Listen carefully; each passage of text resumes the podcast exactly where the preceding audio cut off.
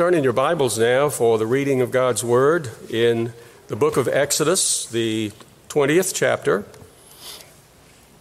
Exodus chapter 20.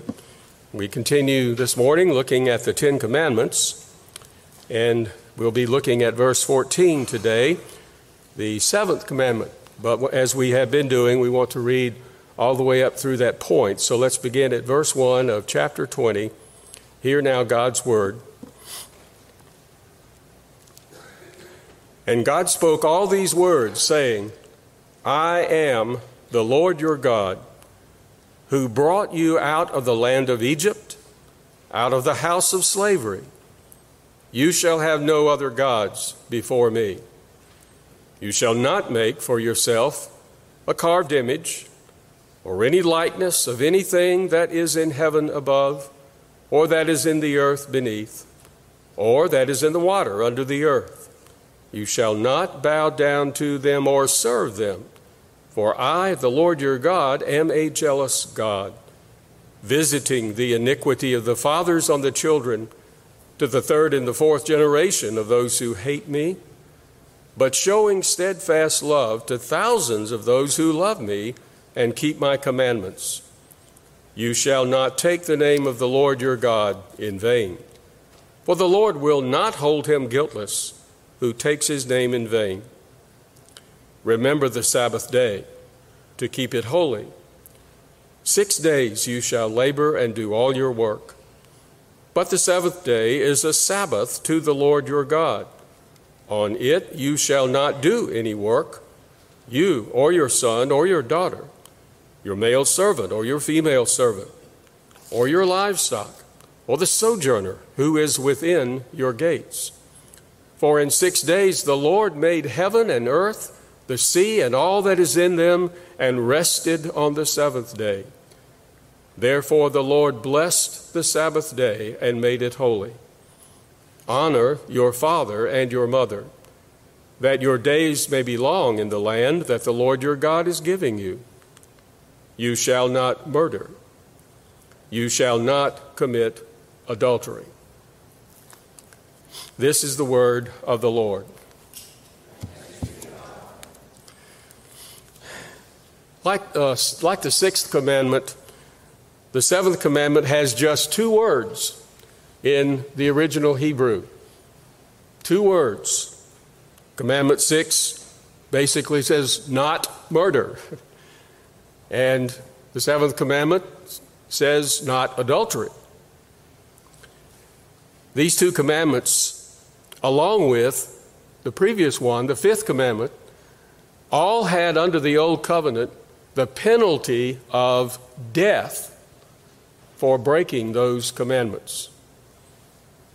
It's worth noting, I think, that those three commandments, 5, 6, and 7, specifically later in the Old Testament civil law, mentions death as the penalty for those who would break those, either of those three commandments. That in itself should underscore for us the powerful significance of those commandments and the danger of breaking them.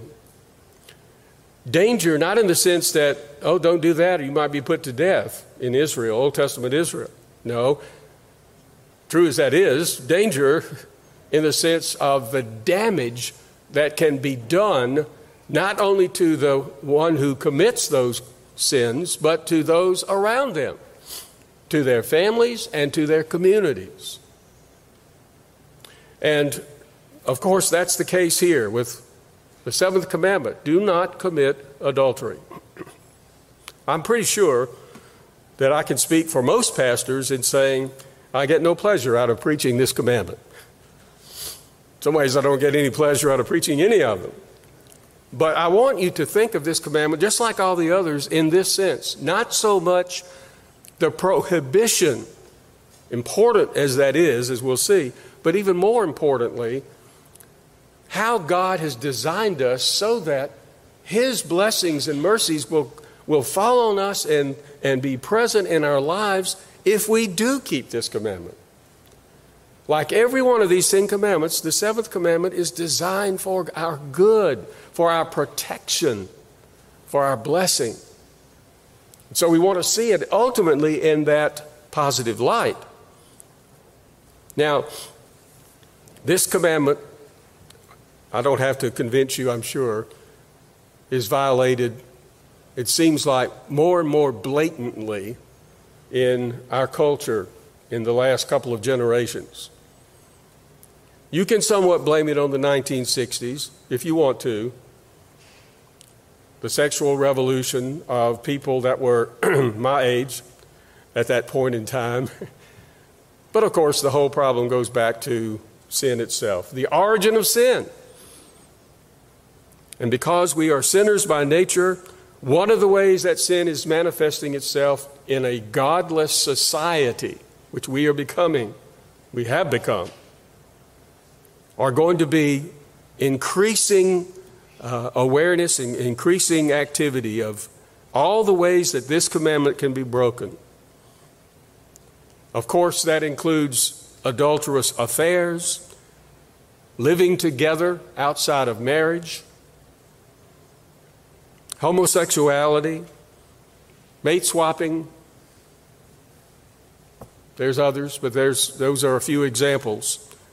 And popular opinion in our time, rather than fidelity to biblical standards and wisdom, popular opinion has encouraged all of these activities through the ways that they can they can uh, disseminate their ungodly practices. They are wanting it more and more. And so we, we can hardly go anywhere and do anything without that being sort of pushed in our face. It's on the internet, it's on television, it's in advertising, it's in all the major influential institutions like the media, government. It's hard to avoid it. But we, as Christians who are people of the book, we have to maintain this standard.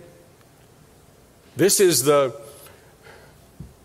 this is the bar that we cannot allow to be lowered the bar of righteous living, the bar of keeping God's commandments, we cannot allow that to be lowered in our lives. We have to start there. We can't just point our finger out there at, at uh, other people or institutions that are lowering that bar. They can lower it all they want, but we are not going to lower the standard because we are committed to the scriptures as the authority for our living. I don't know if you've ever uh, tried that uh, limbo thing, where you know you, you try to walk under the bar, and then they set it a little lower. Try to walk under it again, and eventually it gets to a point where you just can't do it, and you're amazed at those who can. Well, in a bad way, the bar is being lowered, and we have to stand tall we have to stand tall for the commandments of God.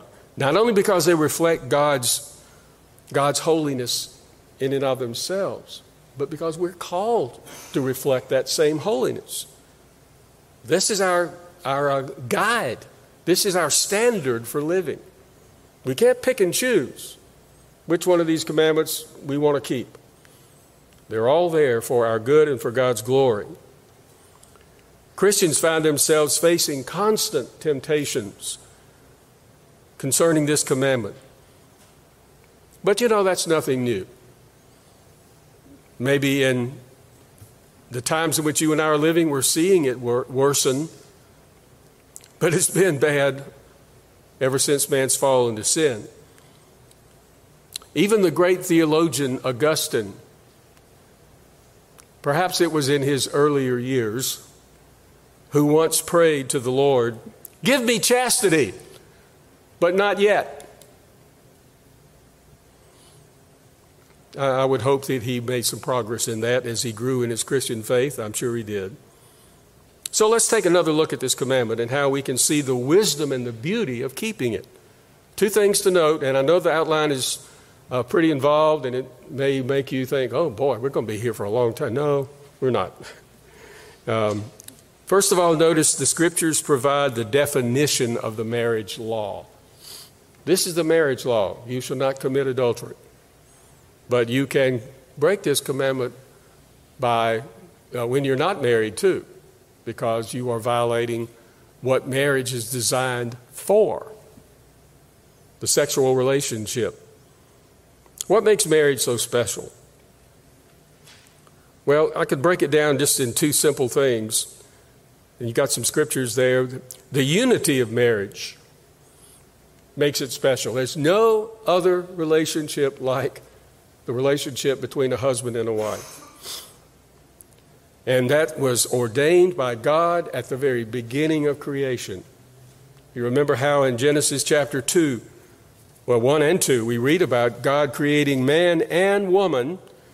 And then at the end of chapter 2, God performs the first wedding. He brings the woman to the man, and he makes this pronouncement in verse 24 of chapter 2 in Genesis. Therefore, a man shall leave his father and his mother and hold fast or cleave to his wife, and they shall become one flesh. That is one of the most basic principles of, of people as they live in society. If you weakened, weakened the principle of marriage, that the way God ordained it, you are weakening not only that relationship, you're weakening yourselves, you're weakening your family, you're weakening your community, you're weakening your society. It has that ripple effect. Of course, we notice quite clearly marriage is designed for a man and a woman. That has to be said. It's designed for a man and a woman and only for a man and a woman. Let that be absolutely clear in our own convictions because God ordained it. Remember, we saw how God ordained three basic institutions for society before sin ever came into the picture. He ordained marriage, family, He ordained the Sabbath, and he ordained labor. All three of those are under attack today, in one way or another. It's no wonder that our society is sinking. Years ago, one of the judges in our country was nominated to be a Supreme Court judge, Robert Bork. And he will go down in history, I suppose, as someone whose nomination was highly contested. Of course, it's all political. And he was not chosen to be uh, the uh, next Supreme Court justice. Well, Bork later wrote a book with the very telling title of Slouching Towards Gomorrah. That's uh, his description, I think, of the way things were going. That's back in the 80s. Slouching towards Gomorrah. How much more have we slouched? So, what I'm saying is, we look at the way our world is today, especially here in America, and then we look at what God says. And we have to be determined to not allow ourselves to follow that way of the world. And if we're not careful, the world will seep into us bit by bit until you can't really tell the difference between our beliefs and the beliefs of those who are not even professing Christians. We do not allow we cannot allow that to happen. The unity of marriage makes this relationship so special, ordained by God, designed in a certain way. And it's the holiness of marriage, of course, as well, that must be pointed out here. That makes marriage special. This relationship is a holy relationship. In the book of Hebrews, chapter 13, the writer is giving a number of closing uh, duties for believers. Verse 4 says, Let marriage be held in honor among all and let the marriage bed be undefiled, For God will judge the sexually immoral and adulterous. There is a beauty in the marriage relationship. There's no perfect marriage. This, this is only in, on earth. In heaven, we won't, even, we won't even need marriage, hard as that is to believe. But this, this, this relationship is holy in the eyes of God, and it must be treated as such. We must maintain, maintain purity in our relationships. Husband and wife need to be faithful to each other and each other exclusively. Sex is not just a form of recreation. Vladimir Lenin, an infamous and very influential leader in Russia at the turn of the 20th century, had a theory called the glass of water theory. His theory was that uh, a glass of water is a, is a perfect depiction of our attitude towards sex, what he thought it should be. And it was that, you know, when you're thirsty, you take a glass of water and you drink. And that's the way he saw the sexual relationship. If that's something you want, it's just like being thirsty. You satisfy that thirst. Not a good approach. A very dangerous and damaging approach, in fact. Nor is marriage considered to be just a piece of paper. That's, a, that's an argument a lot of people have used. You know, what's so special about just having a piece of paper that says we're legally married? Well, it is important to be legal in that relationship, but it's more than a piece of paper. A piece of paper is representing something far, far more significant. What if we started saying, well, you know, the Declaration of Independence, it's just a piece of paper? We know better than that. The Constitution, just a piece of paper. There are pieces of paper that represent some very powerful and important things, and marriage is one of them. And then we can also ask how the marriage law can be broken. How can you break the marriage law? Well, very end of the Old Testament is a good place to start, I think. And in chapter 3 of Malachi, excuse me, chapter 2 of Malachi, uh, there's an indictment uh, on the people of Israel here by Malachi in verses 14 through 16. This is what it says. Malachi 2:14. But you say, why does he not? because the Lord was witness between you and the wife of your youth, to whom you have been faithless, though she is your companion and your wife by covenant. Did he not make them one with a portion of the Spirit in their union? And what was the one God seeking? Godly offspring. So guard yourselves in your spirit, and let none of you be faithless to the wife of your youth. For the man who does not love his wife but divorces her, says the Lord, the God of Israel, covers his garment. The man who does not love his wife covers his garment with violence, says the Lord of hosts. So guard yourselves in your spirit and do not be faithless. Twice he says, guard yourselves. Guard yourselves in your spirit. We'll see more about that in just a second. That's how important it was. Of course, Jesus talked about the seventh commandment too. In the Sermon on the Mount, in Matthew 5, verses 27 and 28. This is right after what he said about murder that we talked about last time. Verse 27 You have heard that it was said, You shall not commit adultery. But I say to you that everyone who looks at a woman with lustful intent has already committed adultery with her in his heart. So here, Jesus once again reminds us of how important it is that we be faithful with this seventh commandment in our hearts first, not just with our outward actions. And he says, you can be guilty of adultery just by sinful looks. But there must be a distinction here between merely looking and looking, as it says here, with lustful intent.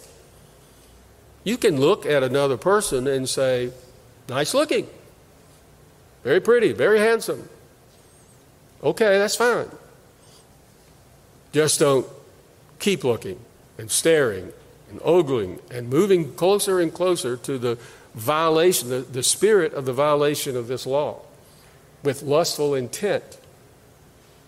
Voddie Baucham, a uh, very fine Reformed Baptist pastor, preaching on this commandment, said, When you get to the point of lusting, is when you, in effect, are uh, putting your card on the table and saying, Okay, I'm interested if you'll put your card on the table and indicate to me that you're interested. You know you've gone too far then. Maybe he never gets past that outwardly, physically, but it has gotten past it in terms of your heart. So Jesus is reminding us that the keeping of any of these commandments is not just a matter of the outward actions or words, it's a matter of our hearts. Where are our hearts at that point? Malachi says this is breaking a covenant vow. That's the seriousness of adultery. You are breaking a covenant vow. I will be faithful to you and to you alone as long as we both shall live. God has made a covenant vow. Jesus says, We are the bride of Christ. We who are the church of Christ. We are his bride. And he's going to be faithful to us. But will we be faithful to him? So you've got that, that greater relationship the relationship between, between Christ and the church, modeled after the lesser relationship, the human relationship between husband and wife. Parallel similarities there. The word for adultery here is in the Greek translation of the Old Testament, the word for adultery is porneia. Porneia. I don't have to explain that. It's a broad term that in, ex, includes all sexual activities apart from marriage. Prior to being married, during marriage, any kind of illicit relationship. A child in Sunday school once said, in answering the question about what adultery was, she said more than she realized. Uh, focusing on the word adult in adultery, she said, Adultery is pretending to be older than you are. She really did say more than she realized.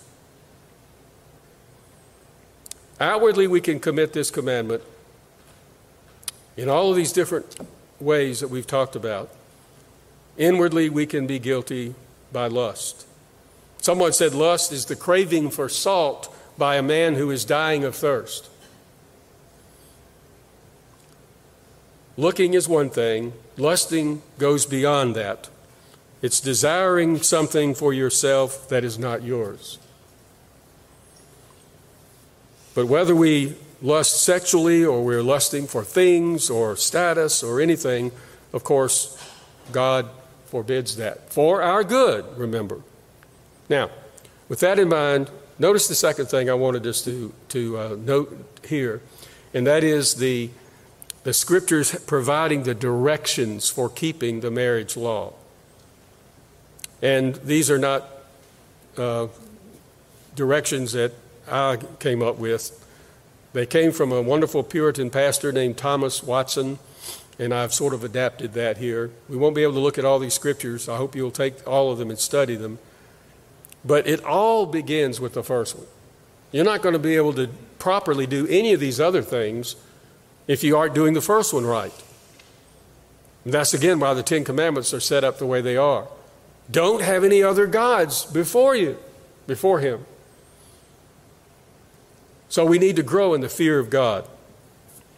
Our relationship with the Lord needs to be one of constantly improving growing to love God more, and uh, uh, along with that, loving others as well.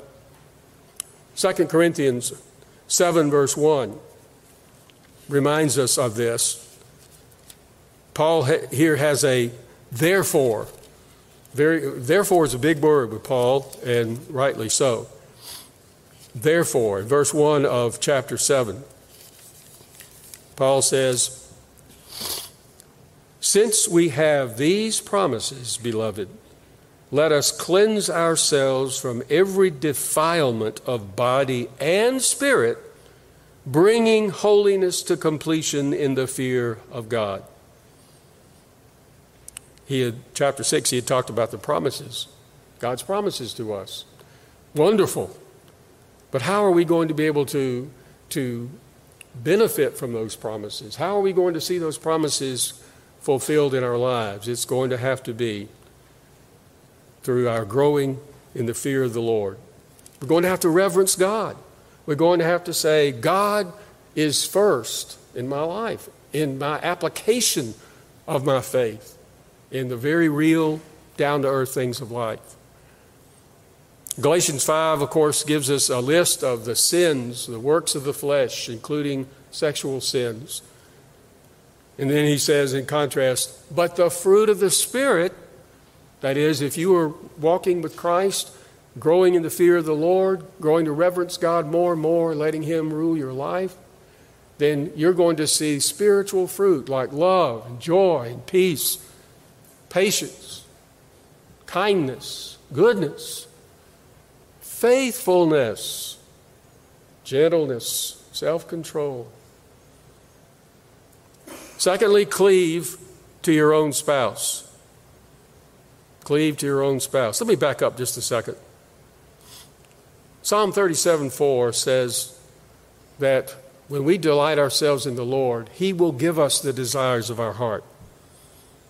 See, that's the point I'm making in the first one growing in the fear of God. Delight yourself in the Lord. He loves you.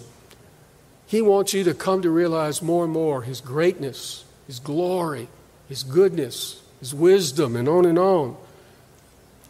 And the more you delight yourself in, in the Lord, your, the desires of your heart are going to become more in sync with the desires of God's heart for you. And that in itself, you see, can help you deal with temptations regarding the breaking of this commandment.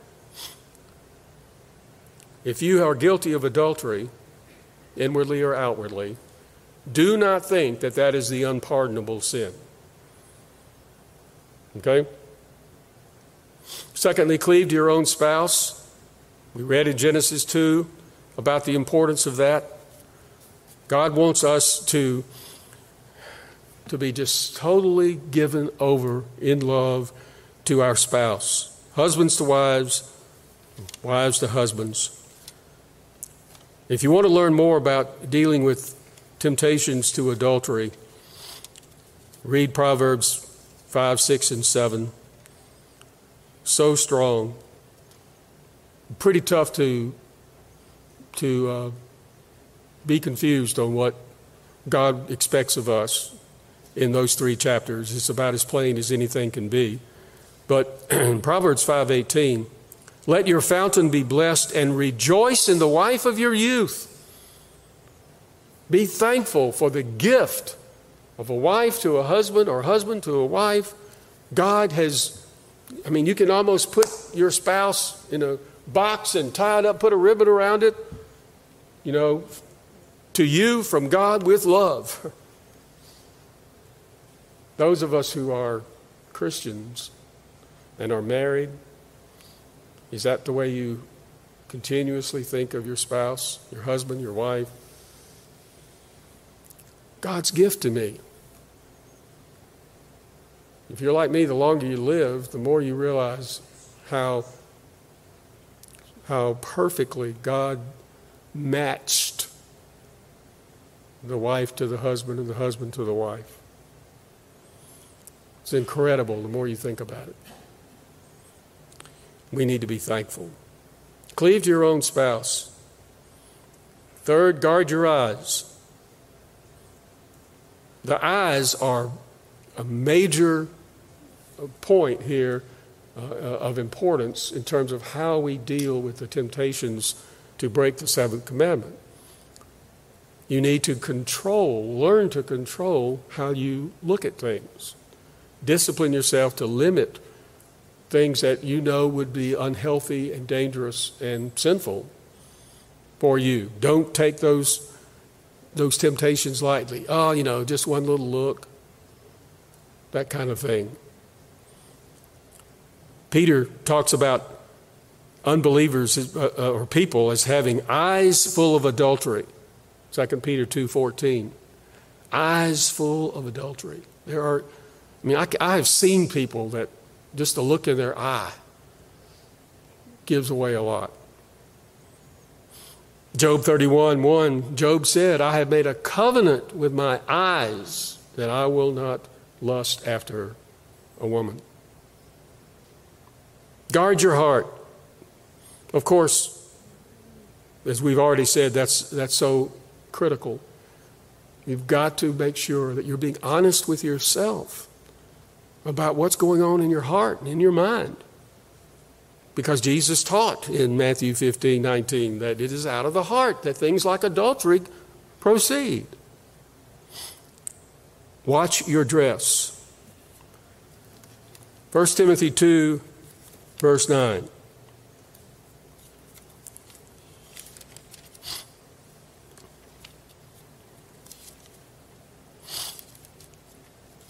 1 Timothy 2, verse 9.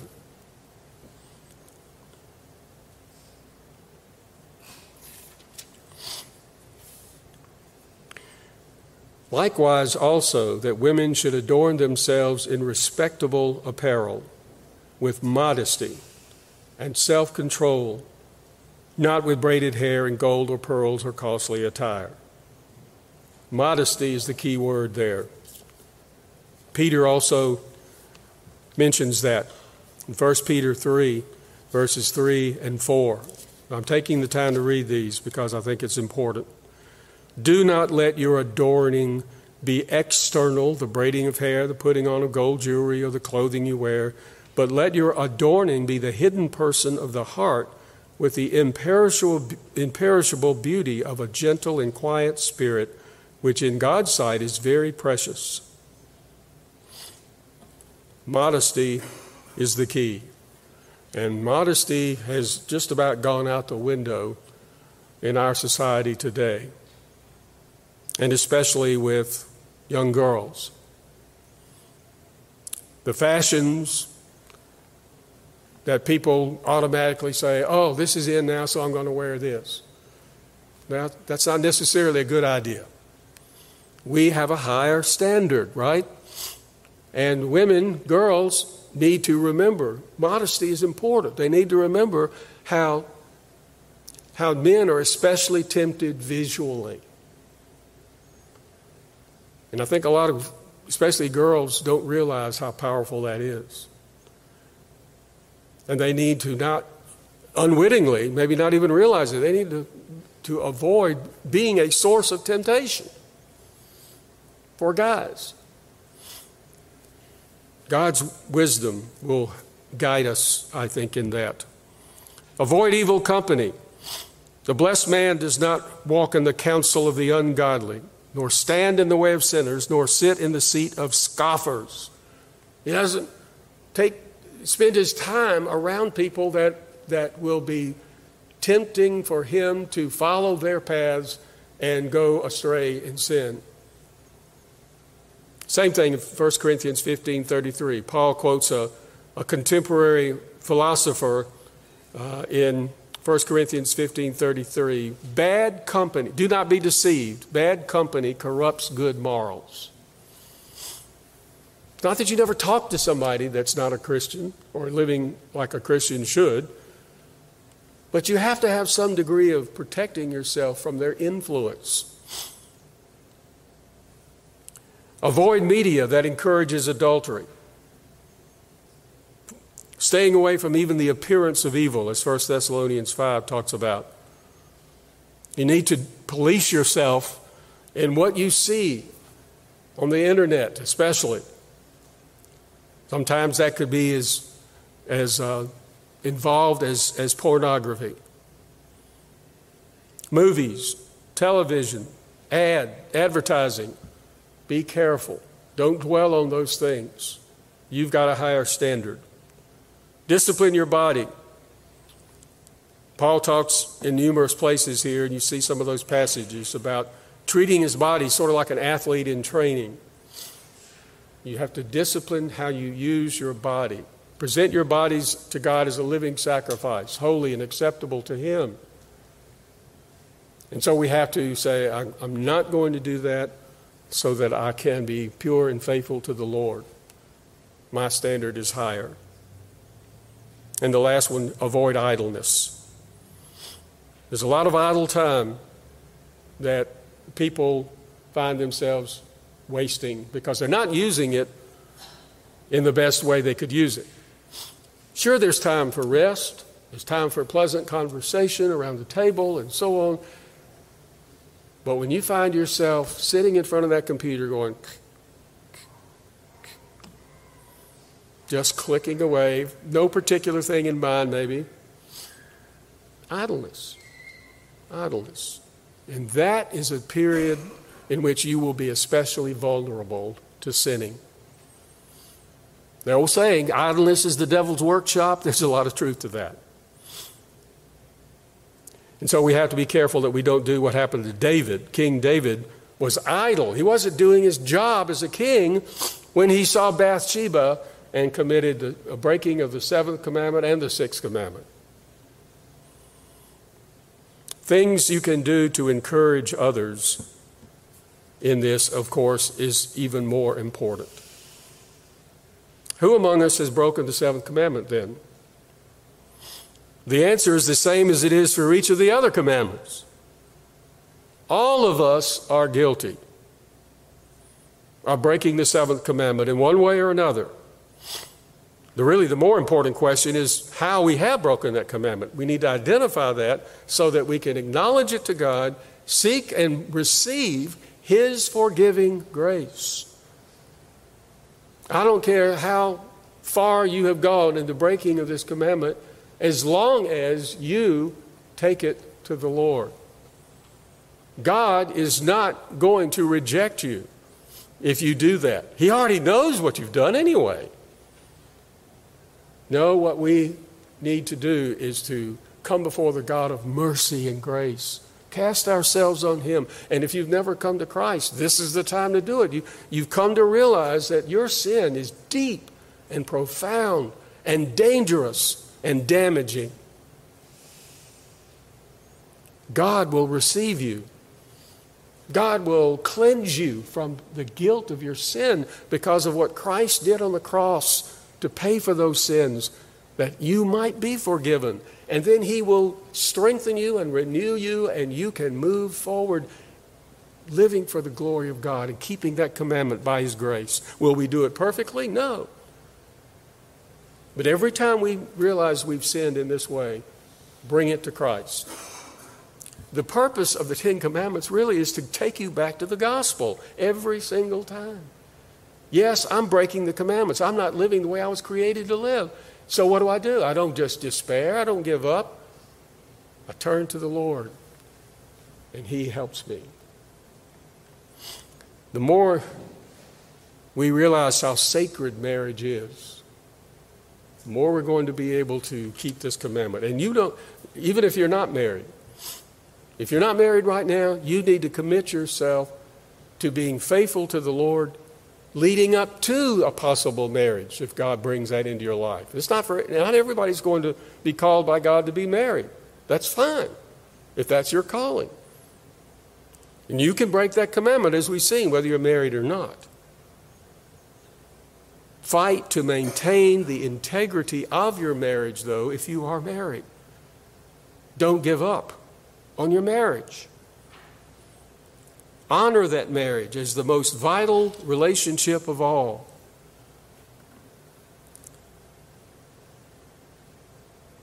And the last thing I want to say here is just to have you turn to 1 Corinthians 6. And this will lead us into the Lord's Supper, I think. uh, in a helpful way. 1 Corinthians chapter 6. Verses 9 through 11.